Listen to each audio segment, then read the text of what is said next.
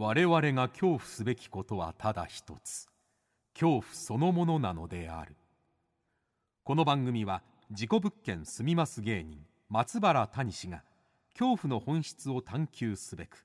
各界の道を極めた人々と恐怖について語らいます。松原谷氏の興味津々、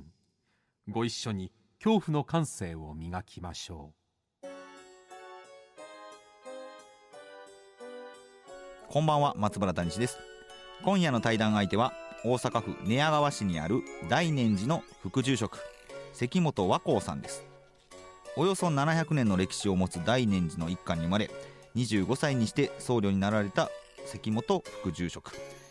住職の仕事の傍ら、インターネットを利用しさまざまな悩みに寄り添ってこられ、現在は犯罪加害者の相談を聞くボランティアもされています。そして先日行われた エイチワン法話グランプリにせんにじゅういちでは見事グランプリを獲得。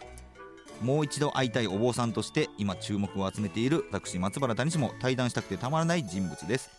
そんな関本和光副住職との対談をお聞きいただくのですが、まずこの関本さんがですね、融通念仏宗という宗派のお坊さんなんですけれども、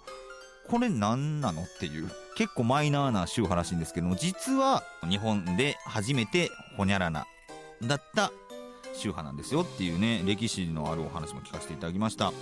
えそして エイチワン 法話グランプリとは一体何だったのかっていうのもね、ちゃんと解説していただきまして、あとね、お坊さんって普段何してるのっていう話も教えてくれました。やっぱりこの人の話はスッと入ってくるなと思いますので、でもそこに至るまでにはいろいろな苦労もあったんだなっていうのも聞けると思いますので、あとお坊さんあるあるめっちゃ怖かったです。それでは聞いてください、どうぞ。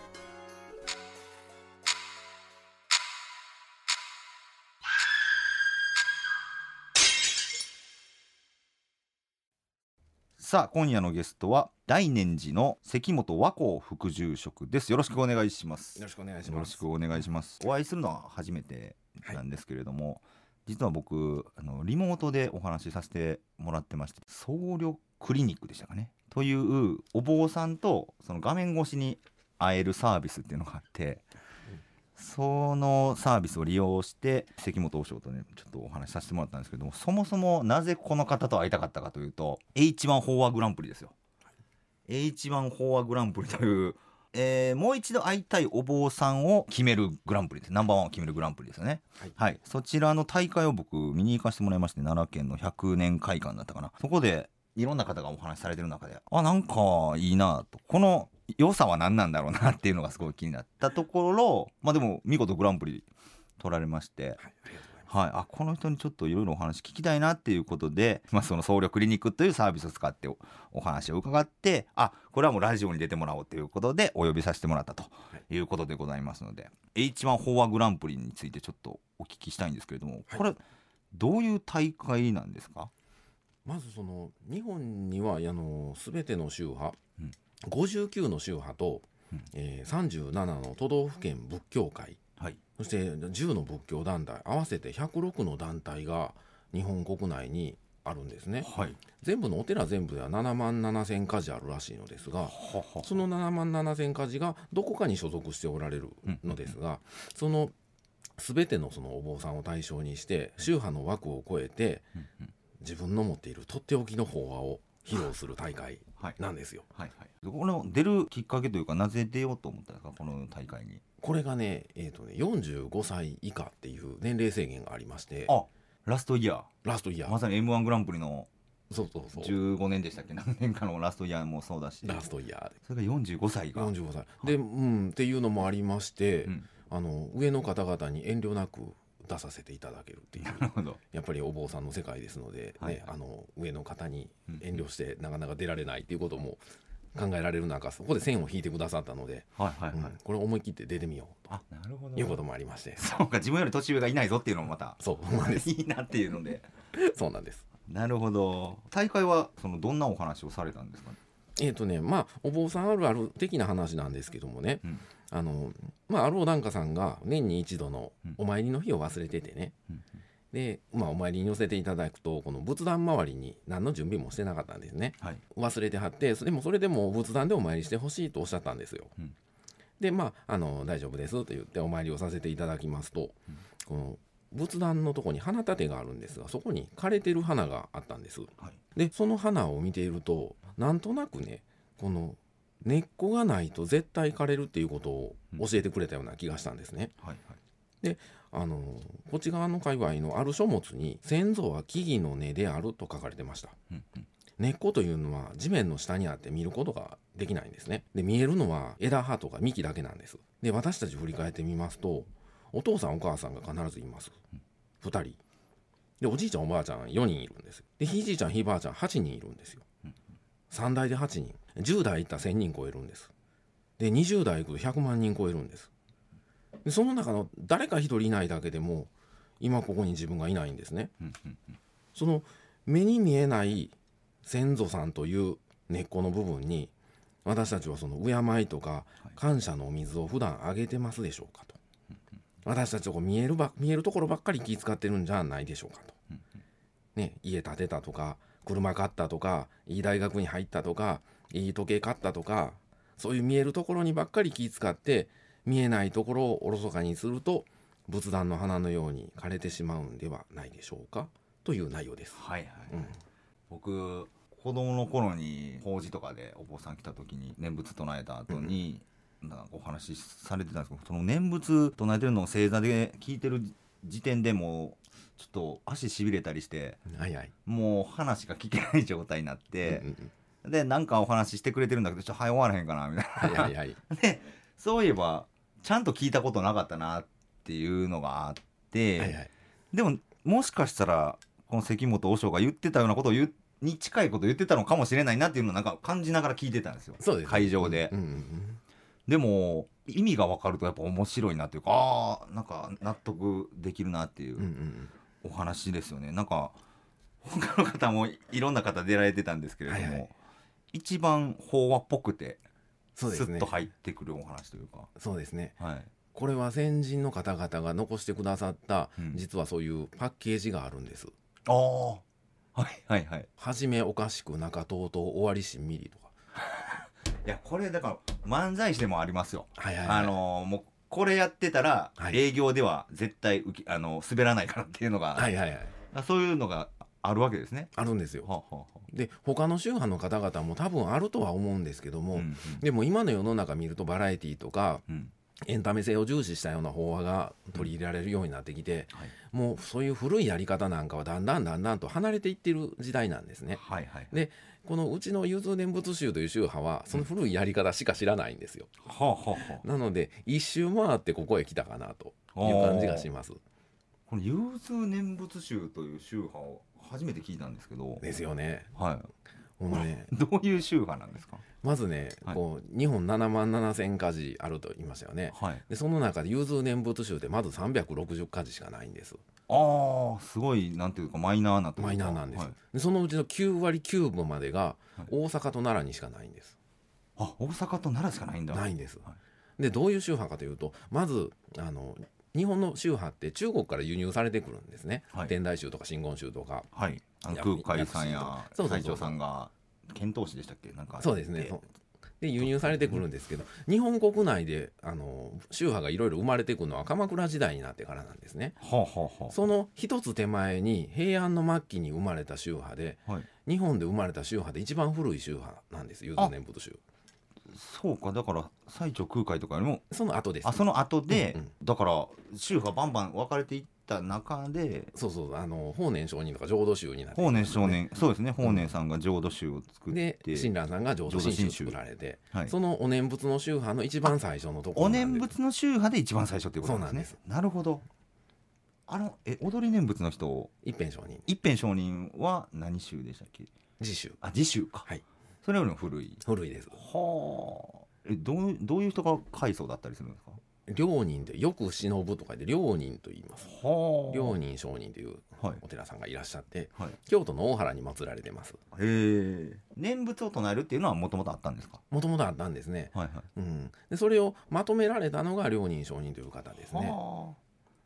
あ、で融通念仏宗っていうのがまあ宗派として生まれたっていうことなんですね。そうなんですよ。えー、でも浄土宗浄土真宗の方がやっぱりなんか聞いたことある人は多いですよね。するんですけど、うんうん、融通念仏宗って、うん、一時日本全国に広まったんです。だから北の端っこはあの北海道の函館に、あ、あそこは何でかわからないのですが神社が祀られてるんですよ。神社、はい、船玉神社っていう、はい、あの漁師さんとかそういう方々を見守る船玉神社っていう神社があるんですね。ほうほうほうほう、そこに何でか祀られてます。ほうほうほう、うん、で南の方は割とその鹿児島の、うんうん、あの硫黄島っていうあの硫黄島じゃない硫黄島がある。硫黄島ありますよね。確かに僕も検索したらなんでにこあるんだろうと思って。そうなんかあの有名じゃない方の硫黄島に伝わってます。はいはいはい、へえ。でその日本全国に、まあ、有名なところとしてはあの善光寺、信濃の善光寺。ああ、善光寺さんって融通念仏宗なんですか？一時そうやったらしい。あ、一時そうで変わることがあるんだ。そうなんです。今ね天台宗と浄土宗とふたつが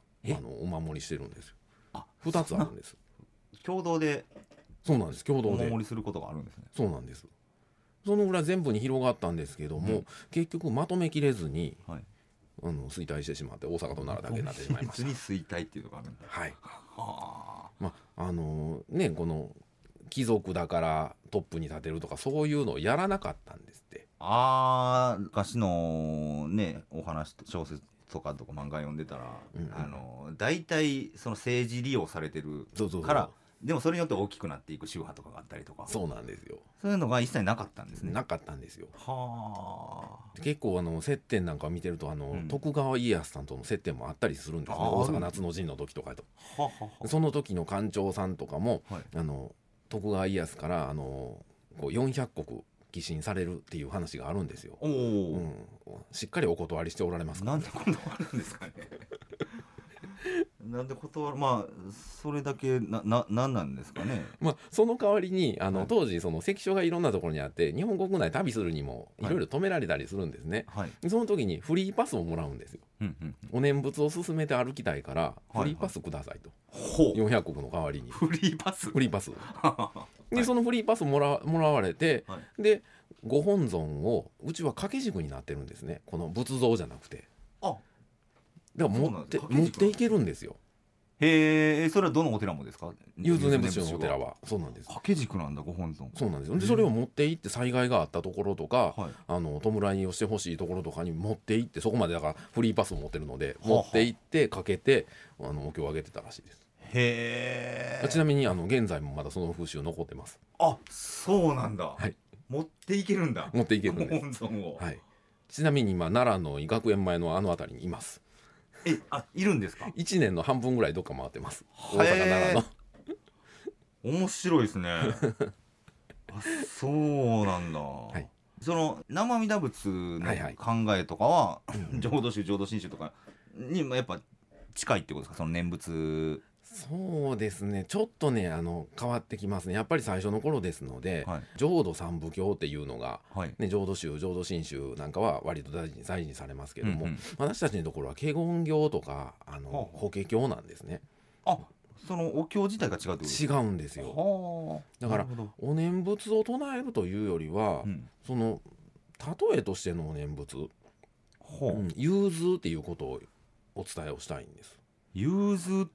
この溶け合い通じるっていう、はい、融通が効くなの融通ですか？そうですね、はあはあ、うん、融通って例えばその一人はみんなのためにみんなは一人のためにみたいな、ああいう感じのもんですね、はあ、はいはい、システムの中のそうそうと和合です、まさに、はあはあ、うん、和合。おでんとか食べた時に、はい、あの大根一つ食べるより、うん、おでん食べた方が美味しいっていう、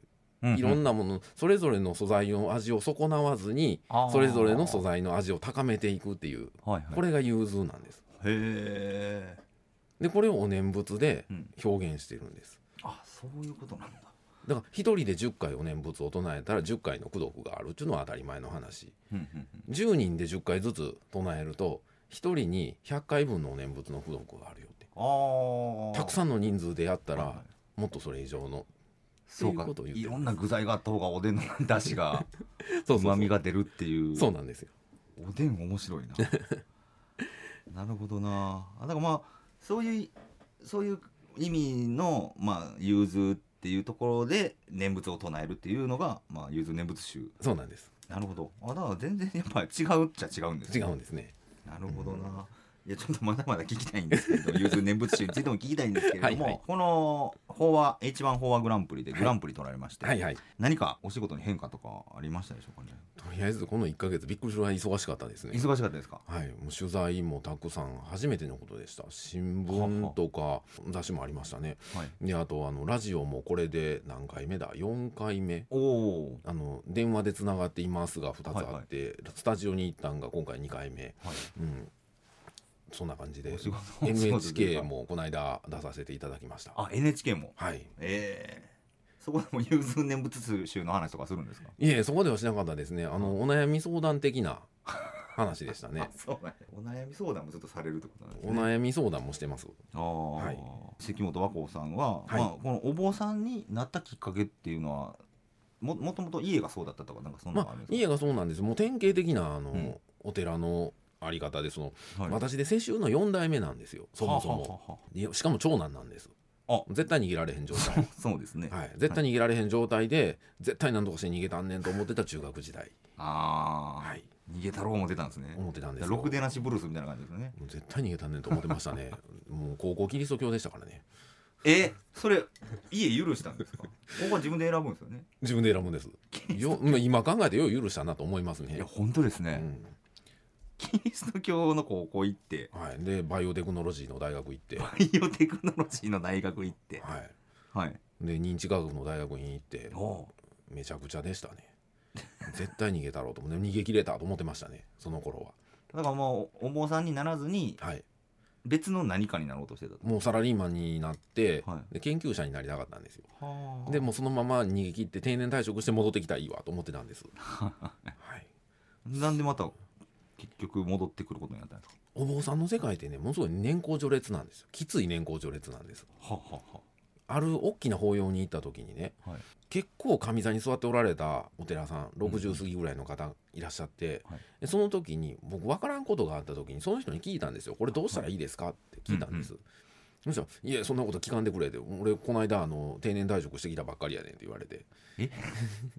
あ、これ将来自分こうなんねやと思ってえ、その方はサラリーマンで定年退職されて、ええ、まあ、あの行自体はもう早い段階で終わらせてたんでしょうね、はあ、中学校とかその段階で、はあはあ、で働きに出られて定年退職して戻ってきて、でその法要をお手伝いに来たと。あ、かなり上座に座ってると。でもお年が上だから上座に座ってる、はいはいはいはい、で右も左もわからないだから本当仕事ない困っててるから喫茶店でアルバイトし始めたごじゅうだいろくじゅうだいのおっちゃんみたいなそうですね右も左もわからないそんな状態の方がでも年功序列だから上座に座るってこと、ね、はいはい、でそれ見た時にこれ将来の自分やなと思ったんですよはあは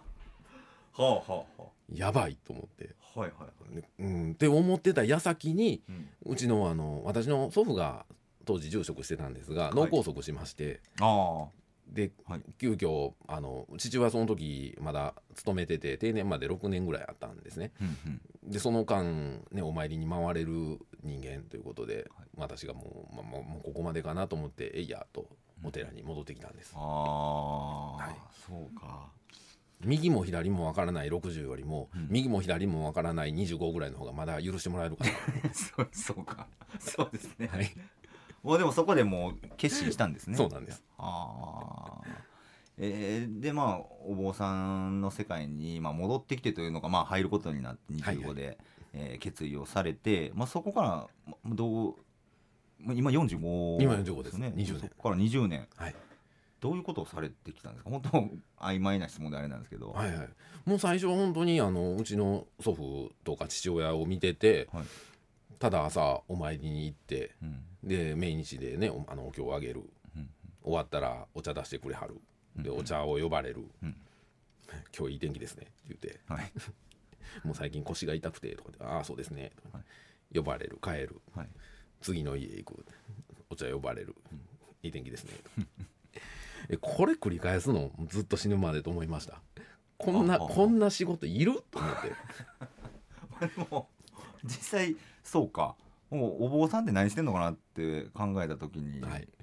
確かにその檀家さんの家行ってお茶飲んでお話聞いて、まあ、はい、念仏唱えて、はい、で戻ってきてでまた別の檀家さんそうそう、それ以外で何してんのかなって、まあ、勝手なあれですけど思ってたんですけど、はい、でも実際にやってみてもそんな感じだったんですね。そんな感じでしたし、その そ, それ以上のことがなんせそれをずっとやってこられたじいちゃんと父親でしたので、はい、うん、右も左もで、あとあのその時うちの老人さん結構怖い人やったんですね。怖い人、うん、だから話しかけづらい感じのオーラを出してるんですよ。ああ、その威厳があるというか、そんな感じですね、よく言えば、はいはいはい、で、あの檀家さんとかが聞きたいことがあっても聞けなかったんですって。あでそれが急遽、まあ、年の年でいうと大体ろくじゅうぐらい若返ったわけですよ、お前がそうですね、もうここぞとばかりに聞いてくださるんですよ。へえ、うん、全く答えられず、いやそれは困りましたね、はい、で帰ってきてじいちゃんにいろいろ教えていただいて、はい、でそれをまた檀家さんに伝えるということをずっと繰り返してました。はそうするとうちのじいちゃん的には嫌気がさしてきたみたいで、はい、あのもうちょっと詳しい人がいるから、うん、あのお寺さんのことを学ぶのに一回そこへ行ってこいっていう、その和光棟梁に聞かれるのが、はい、もう一回毎回答えるのがしんどいから、はい、もっと詳しい人おるから そ, そっち行ってこいと。そうなんです、はい、でそれが布教師の道なんです。布教師、うん、お坊さんの中でもお話専門でする人、布教師って言うんですよ、はい、布教するの布教ですよね。そうです、はい、その布教師会っていう組織があるんです、はい、お坊さんってそのある程度の、まあ、あの一人前になったスタートラインになった時に、うん、うちの宗派に関しては専門性が分かれていくんです。専門性、はい、そうなんです。お話のエキスパート、布教師会、はあはあ、雅楽のエキスパートになる、えー、雅楽っていうのはあの雅の雅楽のあれです、はいはいはい、あの小とか七力とか、あザザザザザザあれもお坊さんがやるんですか。お坊さんが、まあ、うちはお坊さんがやるんです。でその雅楽のエキスパートになる楽友会、はい、で、えー、とお経のエキスパートになる三師。あ、お経もエキスパートがあるんですか。すごいその 歌, 歌のようなお経とかがあれなかなか難しいんですね。声の発声とか出せないんですよね。あれえ正門とかいう正妙正妙か、はい、正妙、はい、声の明るい明るいの、うん、あ, あの人らって歌うまい人たちのコーラスグループじゃないけど、うん、お経のお経のそうなんです。その歌うまい人たち集めたでいつも練習してあります。はあ、でお経の専門家、そうか、聖歌隊みたいな感じか。あ、そんな感じです、そんな感じです。はあ、うん。はあはあ、であと研究する学問の分野ですね。はい、古文書とか調べたり、はい、そういうことをする、はい、まあ、あの研究所みたいなところ、うんうん、で宗派全体の統括する、まあ、政治みたいなことをされる方々、はあはあ、いろいろその専門性が分かれていくんです。はいはいはい、でその中で特にその、まあ、あの布教師会というところに。私は掘り込まれたんです。教師会っていうのはもう広める専門ってことですか。専門なんです。その人が そ, その人たちについてたら大丈夫だろうということ、うん、その当時その中で第一人者の方のところに私はやられたんですね。あ、その時私はまだ布教師というものが何か分かってないんです、はいはい、ただなんかこう詳しいおっちゃんがいてて、うん、でその方にいろいろ教えてもらうと、はい、うん、でさこう行ったらもうすぐにあの紙一枚渡されて、ここに名前を書けと言われて、なんだか分からんけど名前を書いたらこれで布教師見習いという肩書きが私につきまして、紙一枚で、はい、はい、でそもそも私はこの人前で話をするというのができない人間でした。さんぷんの話ができなかったんですよ。あー、でも難しいですよね。僕も今でもできないことの方が多いですから難しいですよね、はい、でまさか自分がその最前線に送られるなんていうのを夢にも見ず、あ、最前線に怒られるんですか。もうそうか、布教師見習いになっちゃってるからそうなんです。まあ偉い方々たくさんいらっしゃいますし、うんうん、お話上手な方いっぱいいるんですよ、はい、そういう方々が最前線に出ていって、うん、あ、すごいなって、あ、あんな風にお話されるんだなっていうのを見てるだけと思ってたんですよ、はい、想定外やったのがその偉い方々ちょっとご年配の方多かったんですね。はい、わりかしすぐにあのみんな写真になっていかれるんですよ。あ、うん、お亡くなりになっていくんですね。おらんようになっていくんですよ。そうするとなんかこうだんだん下からだんだんだんだん上に上がっていって、はい、気がついたらなんか自分が最前線に送られる立場になってしまってほうほうほうほう、うん、で気がついたら一番中に出る羽目になってしまいました。へーだ別にそれがしたかったっていうわけではなくておじいちゃんに聞いてたらおじいちゃんがもうあっち行ってこい専門家の方にって言って行ったらもうそうなっちゃったってなっちゃったんです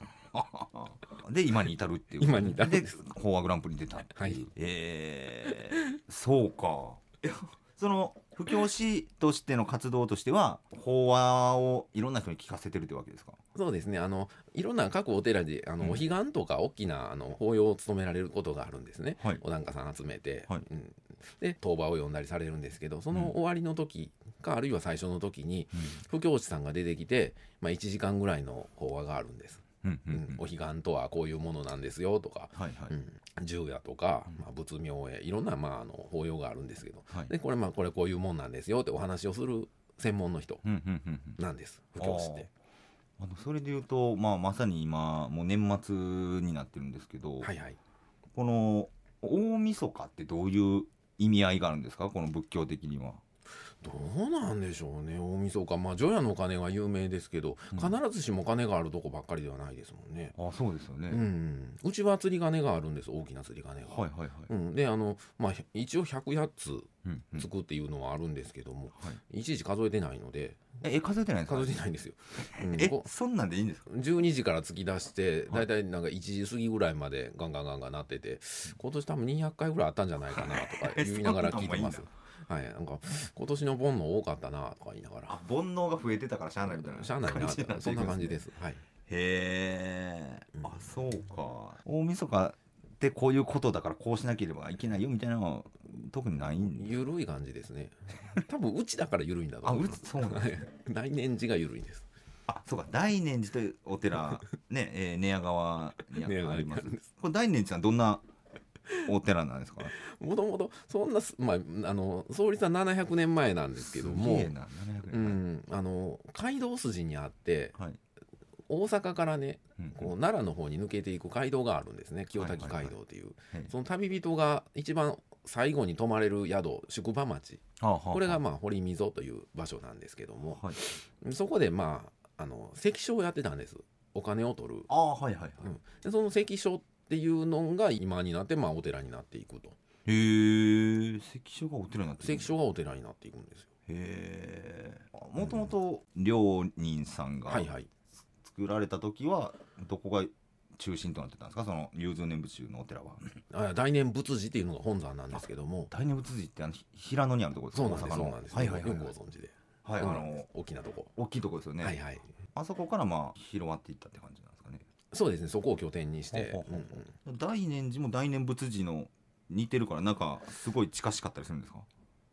どうなんでしょうね。これがね、あのたったその時はね、うん、あの融通念仏宗ではなかったと思うんですね、まあ、建物が建った時には石像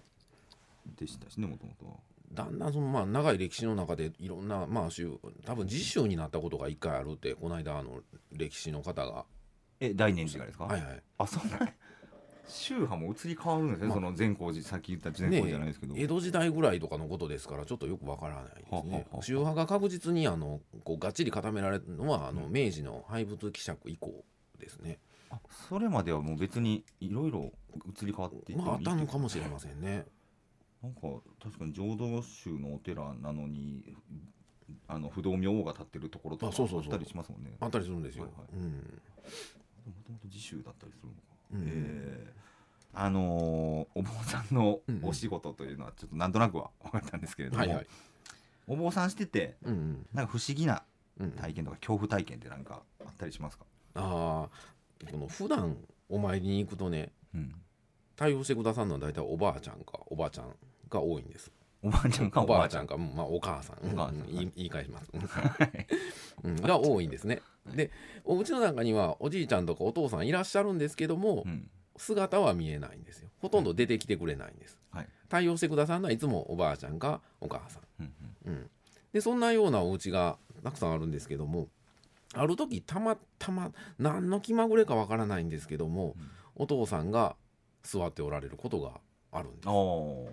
普段は見せない。普段は見えないんですよ、うんうん、で、まあ、こんな顔の方がいらっしゃったかなと思いながら珍しいなと思って、うんうんうん、でまあちょっと に,さん お話をしてそこのお家を建たせていただくんですね、はい、そうすると大体そのお父さんいっかげつにかげつ以内に亡くなられるなんていう話を先日本山でそんな話をしてたら、ああるあるって言われて、あるあるなんお坊さんごにんぐらい出る中で、あ全員が あ, あるあるあるって言って、えー、なんでやろうねとかね、その普段姿見せないけど恥ずかしがり屋なのかなんか分かんないけどようやく姿を見せた時にお前の時姿見せた時にもうにかげつごにはなくなっちゃうのが多いっていうことですか？多いみたいですね。別にどっか体が悪いわけでもなくて、はあ、うん、事故で亡くなられることもありますし、えー、なんか突然死で心臓ガーって言いながらっていう方もいらっしゃいますし、その前に一回お坊さんに会っておかなきゃみたいな何かが働くってことですかね、それ。その時のね、心理状況でどういうなんでその時なんで出てこようと思われるのかわからないんですけども、はあ、うん、いや不思議やな。ちょあれはなんでなんでしょうね。なんて昨日、あ、うん、昨日おとついか、えーうん、そのあのお坊さんと話しててその話になったんです。はあ、面白いな。えー、なんなんやろそれ。なんでなんでしょうね。でもそうか、でもわからないですね。なんでなんでしょうね。わからないです。でもあれは僕だけの経験ではなくて他のお坊さんもあるあるって言ってましたからね。はお坊さんあるある面白いです。不思議ですね。不思議ですね。でもだからってこれはこういうことなんだよっていうわけでもないんでもないんですよ。はあ。関本和尚の体験談として、はいはいはい、お化けお化けというか不思議以外でもお坊さんの世界であこれ怖いなみたいなことってあったりしますか？どうなんでしょうね。もう普通に お, お骨いっぱい置いてあるとこで雑魚寝することもありますし。ああ、それはもう怖く な, ないですか？うーん、特には怖くはないですね。はははは、うん、なんか物音するとかそんなんはよくありますけども。ええええ、うん、なるほど。じゃあそうか、まあ、怖いっていうお化けが怖いっていう感じはもうないですか？ないですね、うん、でもなんか意識するとなんか怖さが蘇ることってありますね。ああ、例えばなんでしょうね。暗闇が怖いっていうのはな特に全然意識しないんだけど、なんか唐突にそこに意識向けると怖くなったりすることありますね、うん、原因不明です。でも原因不明なんです。原因不明です。普段意識しないですけどもね。意識してないけど意識してしまうと怖いこと怖いかなっていうのがありますね。さあ、じゃあ、えー、ちょっとね来週というか来年もまた年始一発目、えー、この後編として、はい、関本和尚に登場していただこうと思うんですけれども、はい、ありがとうございます、まあ、このいちねん関本和尚にとってどんないちねんでしたか？変な質問ですけどまあ世の中も含めですけど、うん、はいはい、もうとにかくコロナで外に出れない、うん方ですね、あの前半の方は、はいはいはい、でたまたまそのしがつ頃にこの エイチワン の応募要項を見て、うんうんうん、でごがつに動画を撮って、うん、自分の動画を撮って予選に応募したんですよ、はいはい、でそっから流れが変わりだしますね、はあはあ、急遽予選を通過しましたので連絡が来て、はいはいはい、うん、実感が湧かないままに、うんうん、はい、気がついたらじゅうがつの本戦ここで終わるかと思ったら全然終わらなくて、はいはい、今に至ると今、はい、もう エイチワン に一本の年でした。ああ、偉い年でした。はい。そうなんですね。そうかそうか。やっぱ自分の今までの流れの中で、はい、まあちょっと変わった年ではあったってことですね。そうですね。随分変わりましたね。そうか。ちょっとこの番組聞いてる方、えー、それぞれいちねんかんいろいろあったと思うんですけれども、年を締めくくる人たちにいつも聞かせてるお話というか、うんうん、まあこういう心づもりでいちねんを終えるとまあすっきりしますよみたいなお話とかってあったりしますか？まあ、その特にお話を決めてるわけではないので、はい、その時の雰囲気でなんかお話ししたりしますね、うんうんうん、じゃあもう来週は、えー、もうまた来年ということになってしまいますけれども、大念寺副住職関本和尚さんにお越しいただきました。また来年年始一発目も関本和尚に登場していただきます、えー、本日はどうもありがとうございました。ありがとうございました。皆さん、えー、良いお年をっていうのは言うんですか？良いお年言いますよ。ああ、じゃあ皆さん良いお年を、はい、良いお年を、良いお年を。